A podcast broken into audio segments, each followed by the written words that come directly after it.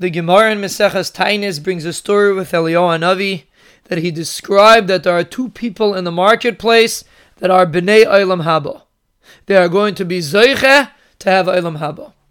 And he explained because these people are Badchanim. They are people that make other people happy. They cheer people up. And that's the reason why they are Bnei Olam Haba. And the obvious question is why? Of course, it's a wonderful thing to cheer people up. But why does that give you Olam Haba?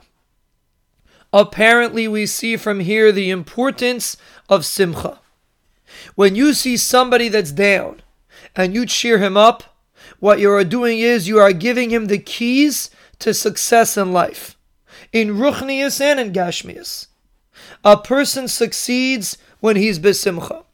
And a person that Rahman al is down is tied down. He will unfortunately, chas v'shalom, not succeed.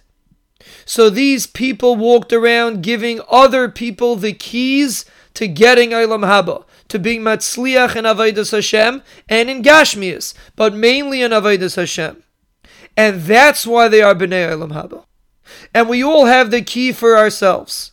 When we feel besimcha, when we work on feeling besimcha, we will be matzliach. In ruchnius and in gashmius.